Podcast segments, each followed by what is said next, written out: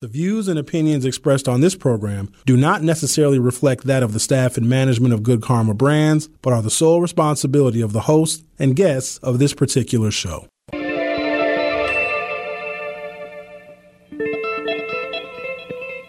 America may have many, many days, but they will be full of trouble. There will be no rest. There will be no tranquility in this country. Until the nation comes to terms with our problems. Bringing you social and political commentary from his mouth to your ears, breaking down the issues which matter to you. You're not put here to be a white man's footstool. You're put here to represent the very best in God's word. Legendary civil rights icon, the Reverend Jesse Jackson in the studio. Reverend Jackson, how are you? Mr. Reverend, good morning on this chilly Milwaukee morning. And I am pleased to have one of the founding members of the Black Panther Party, Chairman Bobby Seale. Mr. Chairman, how are you this morning? Good morning. I'm doing just fine. Thank you. From Mr. Eric Holder. Mr. Holder, so good to see you. How are you? Well, I'm fine, man. How you been? It's been a long time. Haven't seen you for a while the Dr. Cornel West. Dr. West, how are you, sir? My dear brother, you're so kind, you're so generous, so man, but I salute you and the work that you were doing there. Doing a magnificent job there in Wisconsin. Stream live on 1017thetruth.com. Call in with your questions or comments. 833-212-1017. Join us on social media at 1017 The Truth. It may not be what you expect to hear, but I will definitely give you what you need to know. Are you ready for the truth? I want the truth! You can't handle the truth! Now, live from the American Family Insurance Studio at the Avenue in the heart of downtown Milwaukee, here is Sherwin Hughes.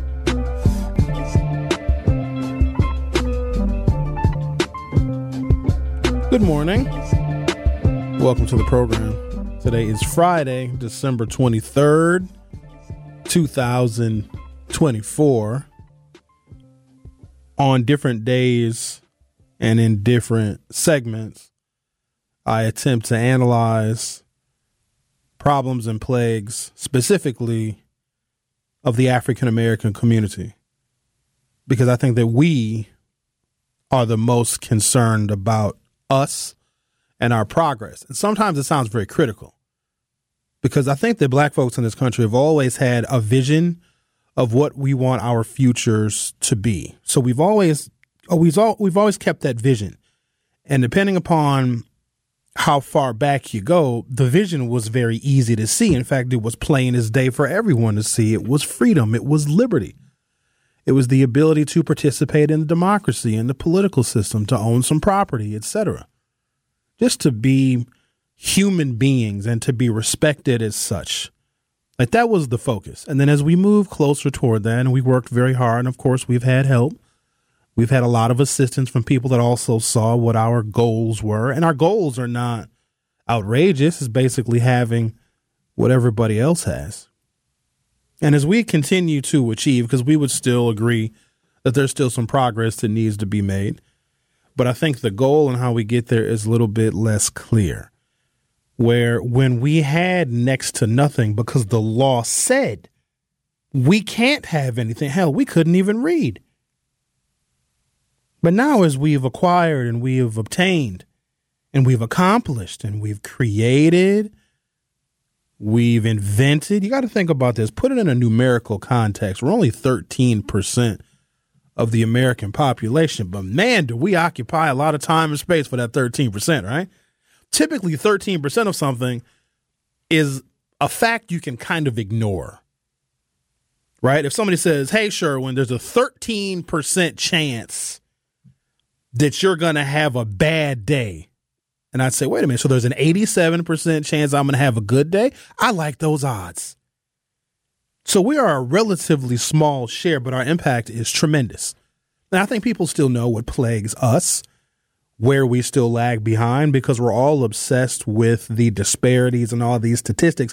And I talk about them just so it's abundantly clear.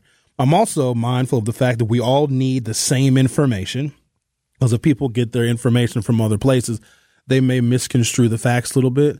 So I may talk about the disparities just so you know, just so we all are aware of the same facts. But the harder part is how do we resolve them? How do we eliminate them? How do we achieve whatever this this fleeting goal of equity actually is. A couple of days ago, I think I talked about like what is equality and who do we want to be equal to. And then we looked at well, who do we always compare ourselves to? Who are we always lagging behind? And it's the Caucasian folks. Like that's the standard. But then I asked the other question: Do we want to be equal with them, considering what they had to do to get ahead? They had to create a system. They had to create laws. You know what's crazy about those laws? There's an unintended consequence of those laws that they created to keep us back. It also hurt women of all races. So, do we want to have to maintain a system where only certain people get the advantages? Because if we want to be equal to them, that is exactly the system that we would have to create and maintain. It just seems like it's too much work. Any system of oppression is always more work than it's worth. And so when we look at equality and try and figure it out, well, maybe we don't want to be equal to those folks because of all of the maintenance. There's terror involved too. You got to terrorize people. You got to scare people. You got to threaten people. You got to withhold opportunity. You got to withhold resources from people in order for your group to be on top. And if we want to be equal with them, we'd have to do all of that stuff. And we don't want to do all of that. When I look back on the great progress that we have made as black people, I am in awe because we did so in a very hostile environment. We've accomplished a lot. Now we still have further to go. And I think we all realize that. But as we still have this prize of fairness, of just being able to make our own decisions and not being hampered by the color of our skin or the country in which we are from. To be able to live your best life and have the best of everything for yourself and for your children, the best health care, the best education, the best jobs, the best benefits, all of those things. None of those things in America should be hindered by the color of your skin. I think we agree on that. So there's still a lot of fighting and a lot of arguing and disagreeing that we're going to do as we continue to make progress. But as the goal becomes a little fuzzier, because we can vote now, we can read now. They can't stop us from moving to other places and buying houses over here and renting houses over there. They can't do all that stuff anymore. So some time ago, when we couldn't do all that stuff, well, clearly that's what the goal was. The goal was clear and identifiable, right? But now we have all of those things, but there still are goals we have yet to accomplish. And as we still are moving toward a better society for us, and quite honestly, for all people, when we do things that go counter and contrary to our progress, that's when some of us get very angry because we do know better. We do. And we just do silly things and things that set us back and move us backwards. And I think that is where a lot of the the complaints are. Like we still have a long way to go, but then why are we dealing with some of the issues in the black community, especially pertaining to the black youth? And maybe that is our fault because we haven't done a good enough job of engaging them that we still have goals to accomplish. And by acting recklessly, whether it's your general behavior or your driving, you're getting in the way of us accomplishing goals that we still need to reach. If I was to lay out for you the things right now in the year 2024 that are still plaguing the African American community, where we are still hindered, where our progress is lacking, so where we need to focus our effort and our attention. And it can't be just us. And I know that that's a tough pill to swallow sometimes because black folks want to accomplish all of the things for black people. We need some help. We need some assistance. Now, here's the thing I don't know how to get it. I don't know how to get the assistance. I don't know how we lobby for other people to come and join our fight. I don't know if we if we just if we look sad, if we just look pitiful and maybe sympathy, maybe sympathy gets people to join our fight. I am not very good at that part of getting coalitions of other people to help us. And I realize why I'm not good at that part of getting coalitions of people to help us accomplish our goals and eliminate some of the disparities that to this day plague the African American community.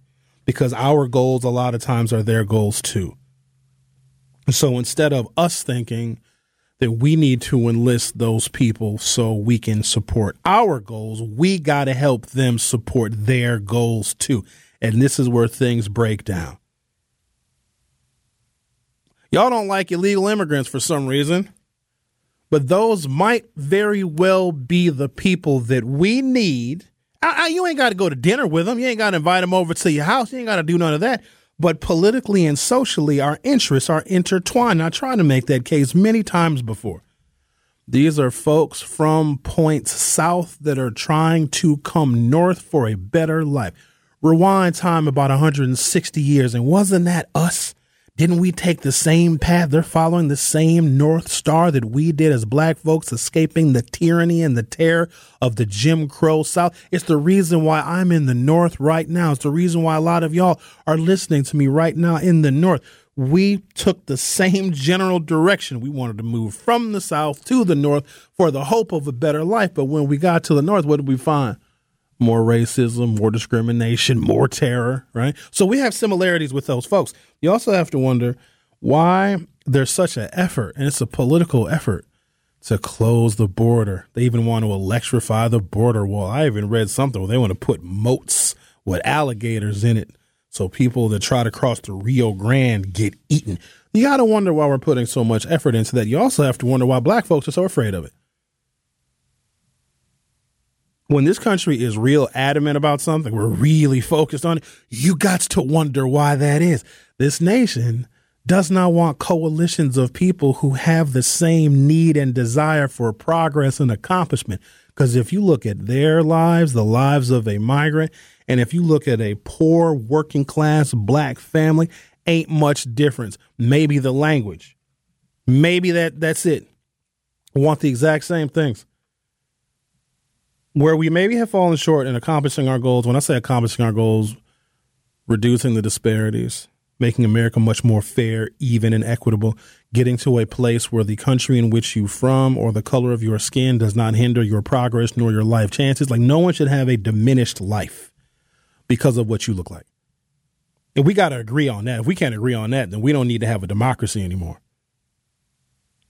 We have to enlist larger groups of people. And so here's what black folks bring to the table of creating a much more fair and just nation, if not world. We have experience in creating successful social movements. Now, they're not easy and they take a lot of time, and you're going to lose some people to either federal investigation in prison or assassination, but that's just a part of it. But we know that. If you look at all the other groups that have organized to obtain rights for themselves, the blueprint was essentially ours. Now there have been other social movements across the world. Gandhi had a real nice one. He did he did a hunger strike. We we can't do hunger strikes. We ain't gonna do that now. Ain't uh Oh, sure, when we're gonna do a protest for fairness and equality and justice. Okay, I'm all ears.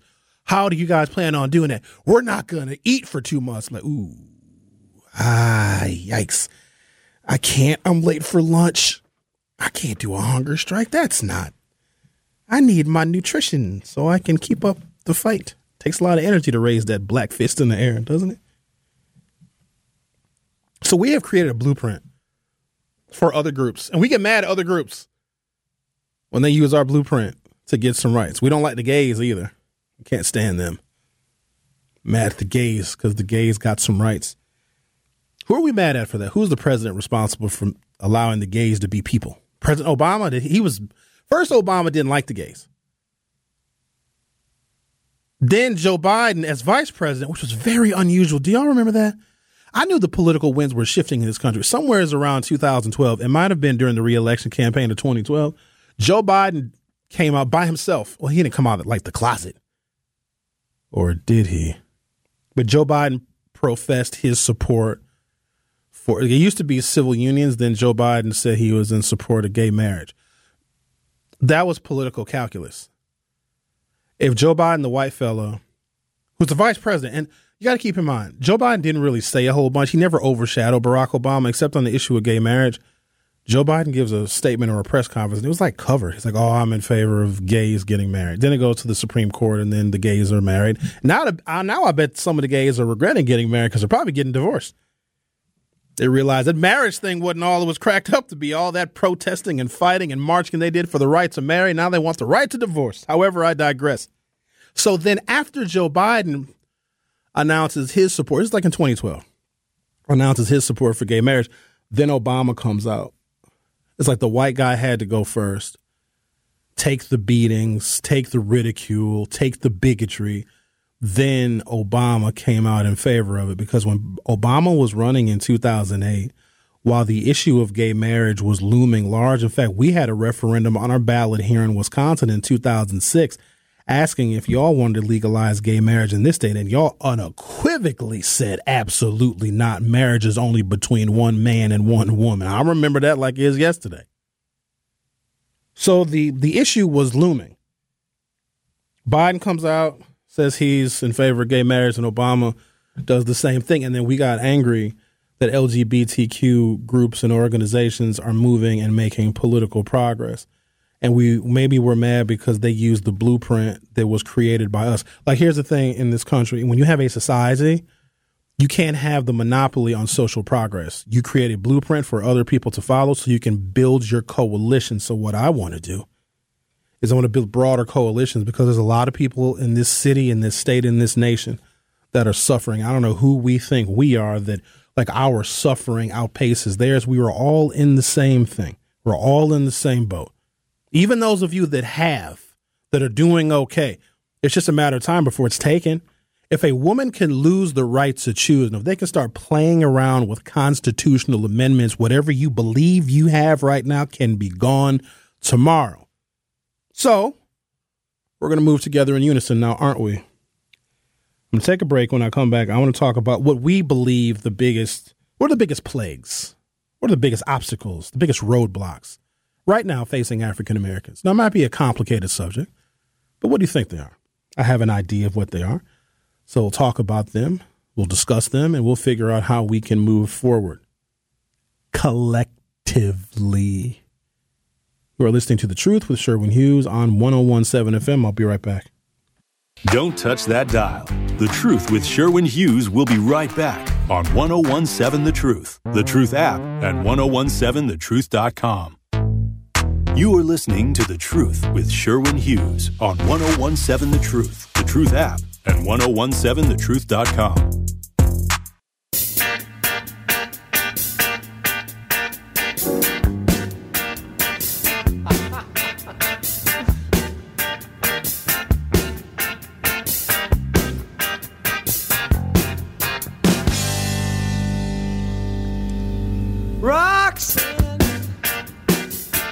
Welcome back. Our phone number, if you're so inclined, and a bunch of you are, is 833-212-1017, 833-212-1017. So I think some of the biggest things that currently are plaguing the African American community in this city, and there's some similarities, right? So you, you have to think that there has to be a commonality that still exists in this country if if if Milwaukee has poor black people and there's high crime and bad schools and then Chicago has it and Detroit has it and New York has it and LA has it and Orlando, Florida has it and Montgomery has it and Biloxi has it and Corpus Christi has it. Is it just that black people were just bad at life? Is that what it is? Not not Giannis though. Giannis is is he ours? Who's who's uh, who does Giannis belong to? Is he? He's a he's certainly a buck, but is he ours? Like, is he our black person or what is Giannis? I think he's everybody's black person. No, you can't be everybody's. You got to belong to somebody. That sounded real slavey, didn't it? you bit. got to belong to somebody, boy. I want the tall one right here. Him. Yeah, that's right. Jump, boy. Oh yeah, this one can jump real good. He can put the cotton way up on the top shelf. He can't be. He needs to be ours. But Giannis, uh, he no, he marched when they had a George Floyd protest. He was out there front and center. I, that made me feel so proud. I was at that one. Were you really? Mm-hmm. Oh man, that was something else. The Bucks was just like, we ain't playing. We ain't gonna play. We gonna be out here getting COVID. I bet Pat Connaughton was out there. Pat Connaughton was like, "Hey, Y'all got room for a white boy? Pat Connaughton is like the Jack Harlow of the Milwaukee Bucks. I ain't no killer, baby, but I'll choke you in the face. I like that song. I ain't no, I ain't no killer, baby, but I'll. And he has a line in that song. She wears leopard print. That's how bad she wants to be spotted around your boy. I like that. I like Jack Harlow. I like I mean I like that song. He had another song a couple years ago that I can't remember. He had a popular one. So Pat Connaughton was out there, and the, somebody else, other Khris Middleton maybe. But who does who does he belong to? He's the our community. Is he? Black folks have a low standard though. We accept everybody, and that's because we're wonderful people.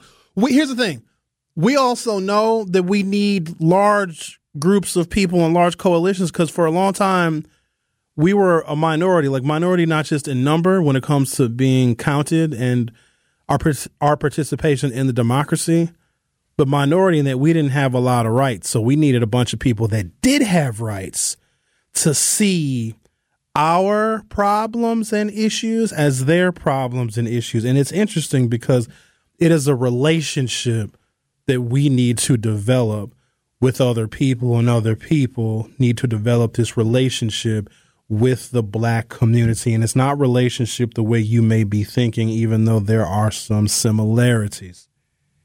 In a romantic relationship, there's a couple of different kinds.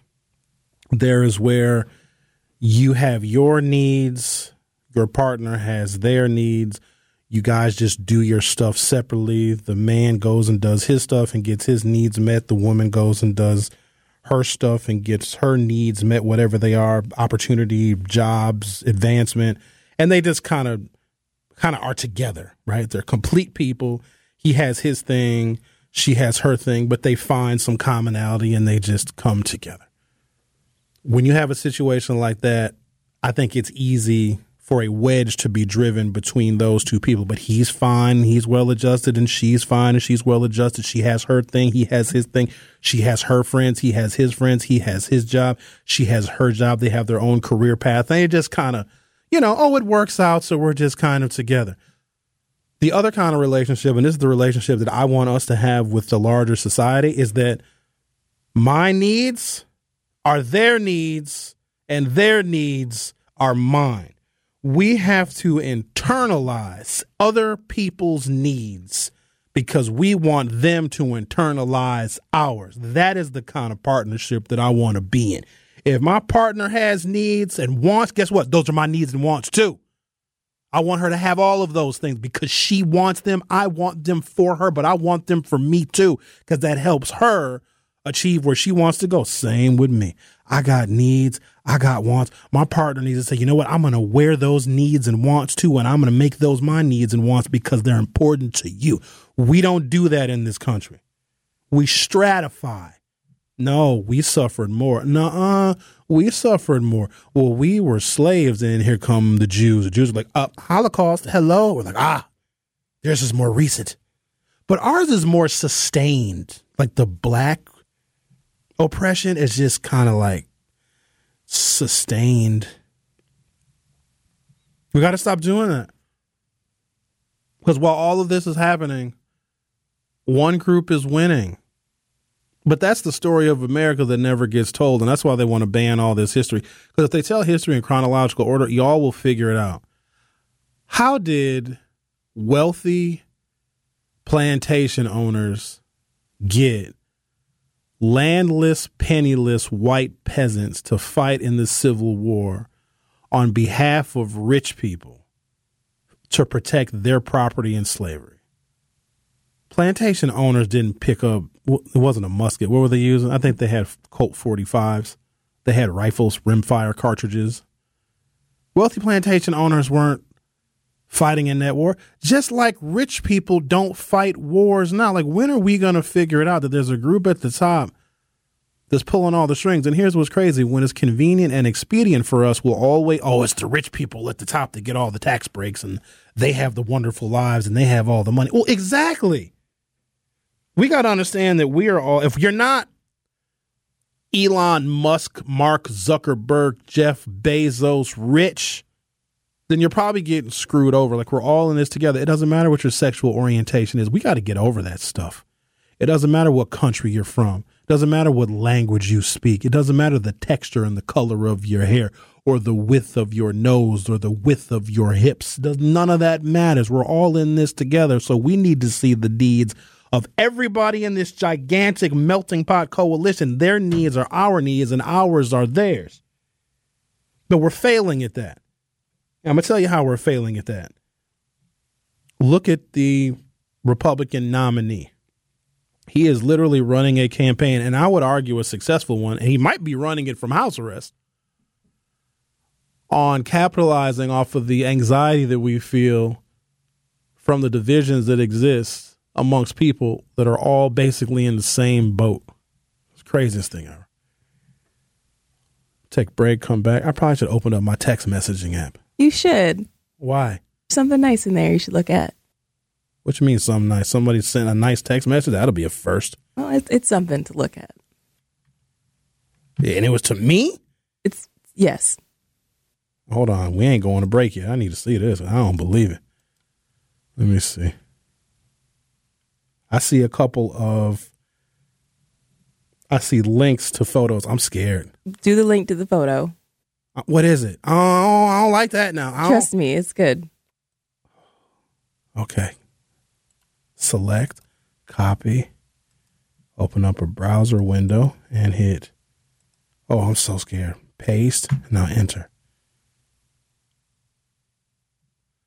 That's Bob. It's Bob. A young Bob with two working arms holding a saxophone. He got a tuxedo. Oh, look at Bob. He looks so good. He sure does. Oh, that is nice. Bob don't look like that no more. He's just the old sad man that gambles. Oh, let me. And there's another one too. Let me see this other one. Look at Bob. His daughter sent it. Oh, that's so nice.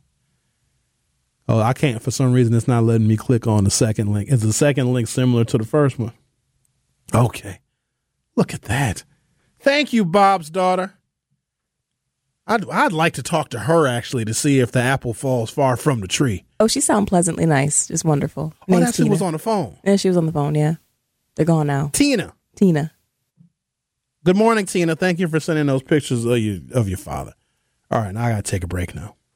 The truth was with Sherwin Hughes will be right back. The Truth with Sherwin Hughes returns after this on 1017 The Truth, The Truth app, and 1017thetruth.com. More of The Truth with Sherwin Hughes is next on 1017 The Truth, The Truth app, and 1017thetruth.com.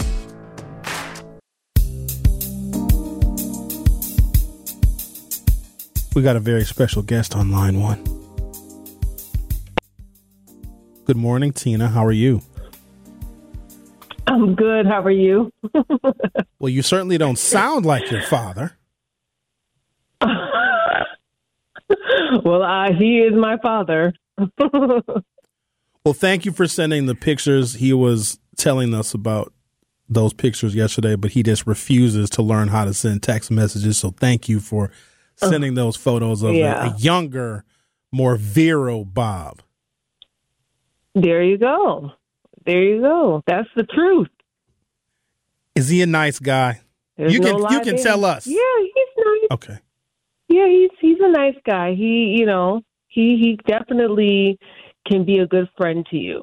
You know, and he definitely tries to tell the truth all the time. That's why he was drawn to your radio station Oh, that's You very know? thoughtful. because he wants to. Yeah, yeah. But he And he- always he, does tries admire to. your work. Oh, that's good to know. But he's always trying to checkmate me, Yeah. Tina. He always trying to put Sherwin in a corner. He always trying to one up me. I think that's because the man has a competitive spirit. He does. So don't take it personal. Sometimes you do take it personal. So you can't wear your emotions on your sleeve all the time. I have threatened to fight your play along with them. I, I've threatened to fight your father. I've heard. Okay. Well, I'm sorry for that, Tina. I've heard. That's what I'm saying. You got you got to just let it roll and just kind of roll with them. Well, thank you for the Mhm. pictures. Put your and, dukes up. and thank you for You're calling. We welcome. appreciate it very much. Yes, you're welcome anytime. Thank you. Have a Thanks good for weekend. having him. Of course. you too. Bye. All right. Bye bye. I'll still fight Bob. He can bring his daughter too. Just saying. Don't wear my emotions on my sleeve. Look, here's my sleeve. It's all my emotions. I do wear my emotions on my sleeve. I ain't that way. I don't know what I heard yesterday, Benjamin, but you was watching something and you was crying. You had a bucket where you had to move the bucket over each eye because you was crying so much you had to catch the tears in the bucket. What, ain't nothing wrong with being a human being, being emotional. There's nothing wrong with that. Women think they have the monopoly on being emotional. I get very emotional too. A lot of times men we're very limited in how we can express our emotion and so it comes out as anger and that anger sometimes builds to a rage. I just wish that men could be okay with being human beings because we allow women to do it all the time and we're both human beings. And if y'all say that the genders and the sectors are equal, then we should be able to show emotion as well. In fact, women have that that uh, luxury because they can even blame their time of the month of why they can be emotional. A man can't do that. We don't get to blame some hormonal imbalances as to why we feel the way that we do. So we got to get over a bunch of stuff. And I think that as a race of people, which I don't even like using race because you know it's a social construct, but so much is based on it that we still have to deal with it and work with the framework of race. I wish we didn't have to do that, but we do. I think that we are a very we're a mature group of people because we know how a society can build itself off of your back and give you nothing in return. We have a level of maturity. And I think that a lot of folks admire that about us because they know what our situation is. They they know where the bad neighborhood is. They know that the schools in our neighborhoods are in disrepair. That's why they don't want to live near us because they know how bad it is. And they wonder, like, wow, how do people even survive over in those neighborhoods? So there's a level of respect that they give us, whether they admit it or not, because they couldn't do a lot of what they see black folks doing every single day. And even if you're black and successful, I think that's a double edged sword as well, because the things you have to deal with as you climb that ladder, you are now rubbing elbows with people who have had probably even less black exposure, less exposure to black culture. They know very little about black people. And the higher up you go in the stratosphere of the corporate world or the business world, the less at home you will feel with the personalities because chances are if you get to the stratosphere of your career, it's not going to be very diverse. That's why we still celebrate African American first because we know all you got to deal with. You got to let so many things just roll off your shoulder. You can't show emotion, right? You can't be angry. You can't be upset when somebody uses a racial microaggression. And that's a part of it. And I think what that does is it instills a sense of stoic maturity in us. You just got to stay the course. You got to put up with the abuse. I don't like that either, ladies and gentlemen. There should be nothing ingrained in black culture where you have to just put up with the abuse of ignorant, racist bigots, whether it's in the corporate ladder or even in your personal relationships. We determine someone's strength by how much abuse they can put up with and still keep going. We got to stop that too. It's a mental health crisis going on in this country. And how do I know there's a mental health crisis going on in this country? Hello, Bob. I just heard from your daughter. How are you? Hello, hello, Sherwin. Uh, you know, uh, doing January, I'm trying to stay with your topic now. Doing January 6th, were there any black people in that, you know, when they ran to the yes Capitol? Yes. There were? Oh, yeah. Tons.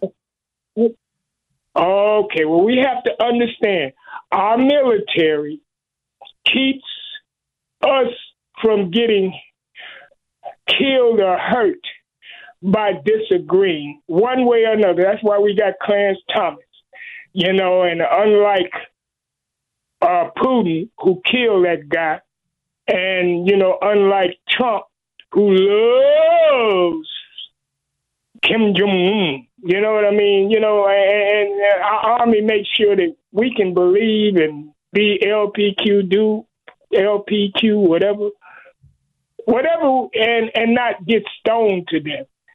You know that that that's that's a real that's that's that's real nice. And uh, how do we get ahead? Well, man, I, I'm with you. I don't know either, for the most part.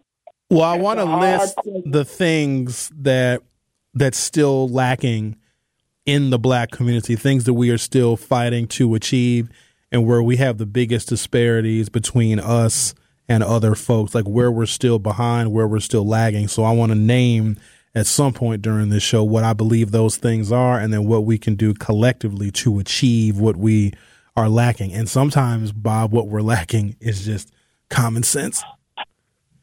Emma, uh, you, you, you brought up, when you brought this up, number one, 13%, and we're mayors, governors in Congress, in Senate. That's a huge, large part.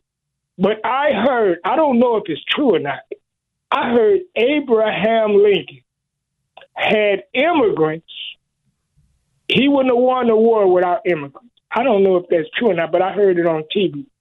You know, and that's interesting. Maybe. You know, Chinese was here building the railroads. Maybe. Mm.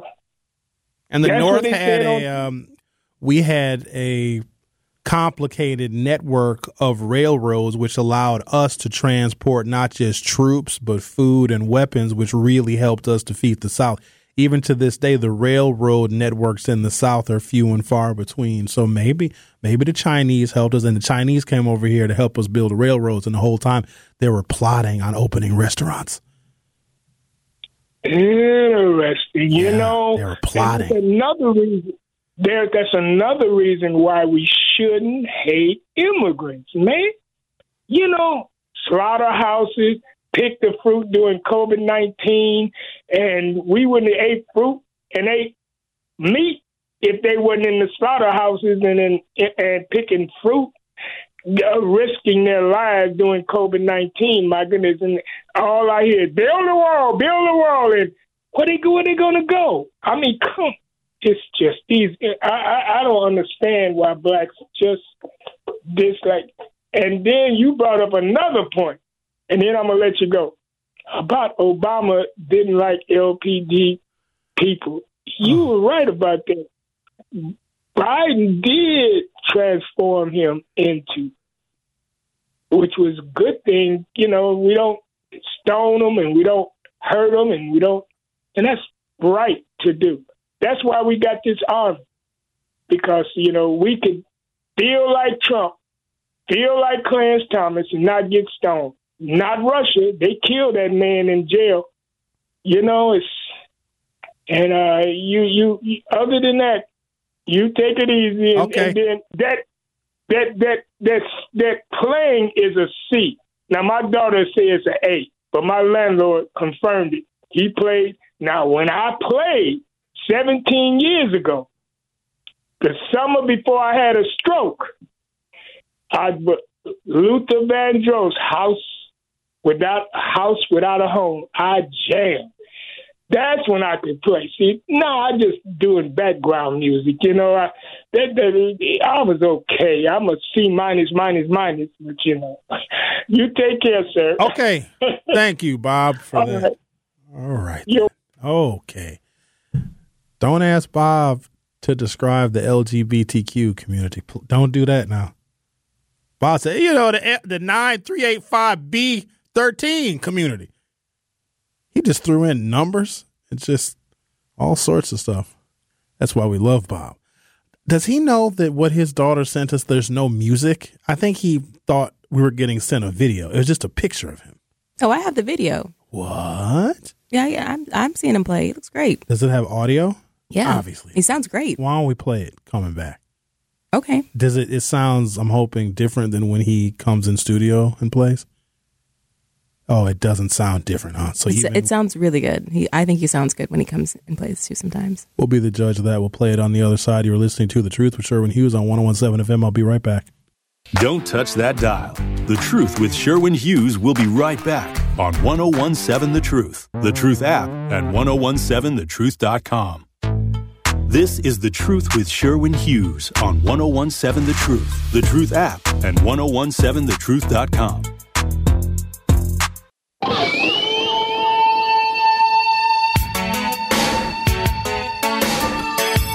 The first thing that I think that we are lacking. So I'm looking at ways in which we still can make progress as black people because when we had nothing, when we couldn't rent, when we couldn't buy houses, when there were barriers to us voting, like it was really easy to accomplish those goals because it was very obvious that this society was hurting us and hindering us, or meaning there's no laws to protect us, right? So once we got a whole bunch of civil rights legislation passed, and like the first civil rights legislation was like in the 1860s.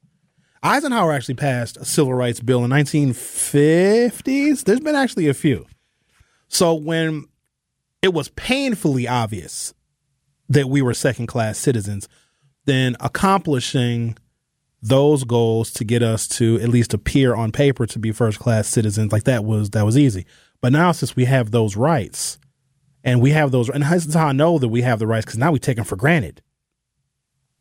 Any right that you have can be taken away and allow abortion to loom large. Like that was just the beginning. That is not the end.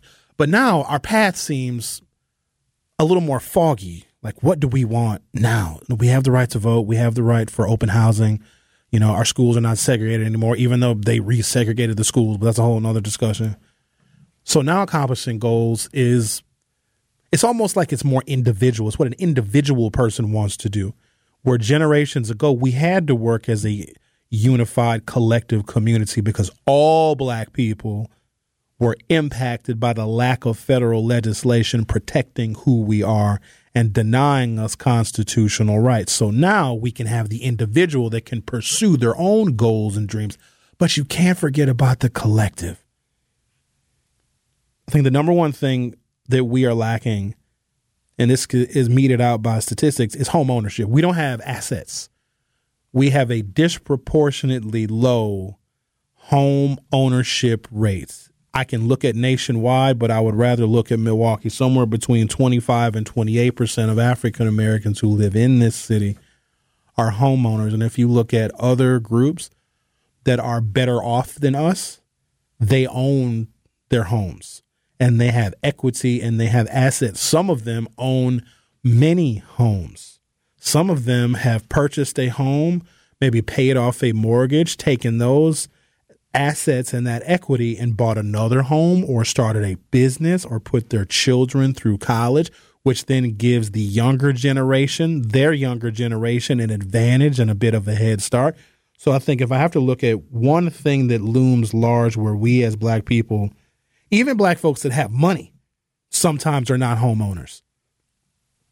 There's black folks that make $200,000 a year that still rent because home ownership is not a part of their their cultural upbringing. If there wasn't in their developmental environment, they didn't see a lot of folks that own homes, and they'll they'll sell you on why they never want to be a homeowner. So that's the impact of not having a bunch of homeowners in your developmental environment. You grow up to not be a homeowner. You may have a lot of money income wise, but if you don't have assets, you'll realize that your income might be gone or it might be reduced, especially in retirement. If you don't have that asset, you're in financial trouble. So not having that asset of owning a home means that we have very little generational wealth, meaning those African Americans who are coming up behind us, our youth generation, they're starting off essentially with nothing.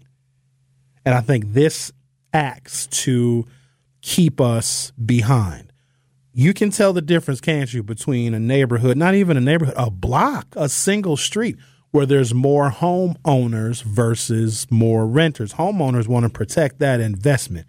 Homeowners going to manicure the yard and plant flowers and pick up garbage and they'll replace the siding if it's falling off. Like they will do things to protect that investment. They also want that neighborhood to be respective of that investment.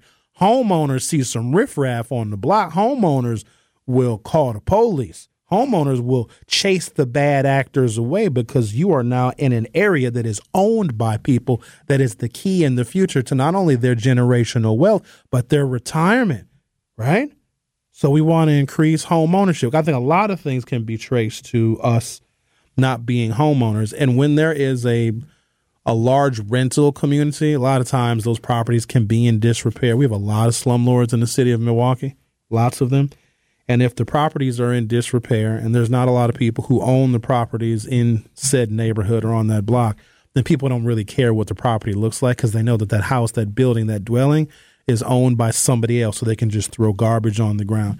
And what that does is it detracts from amenities wanting to come into that neighborhood. Businesses don't want to bed down in that neighborhood. There's not a lot of, you know, things to do in that neighborhood. Therefore, the property values and the property taxes go lower when you have less homeowners and more renters, especially absentee landlords that are renting those properties, the value of the overall neighborhood is depressed. Problem is, we fund our schools explicitly and specifically on the value of the property in that neighborhood. So now our schools are underfunded. At some point, we're going to have a really detailed conversation about the Milwaukee public school system, but not me just not liking the output of the school system. It's what they do with money, what they do with limited money that is based off of diminished property tax values in neighborhoods where children need education the most. Typically, I am for funding and investing in education but I want that money to come from somewhere else because an educated community helps the whole nation. The federal government needs to chip in more. The state of Wisconsin needs to chip in more. We should not be stretching thin taxpayers in the city of Milwaukee when we barely have any pennies for ourselves. The truth with Sherwin Hughes will be back for hour two.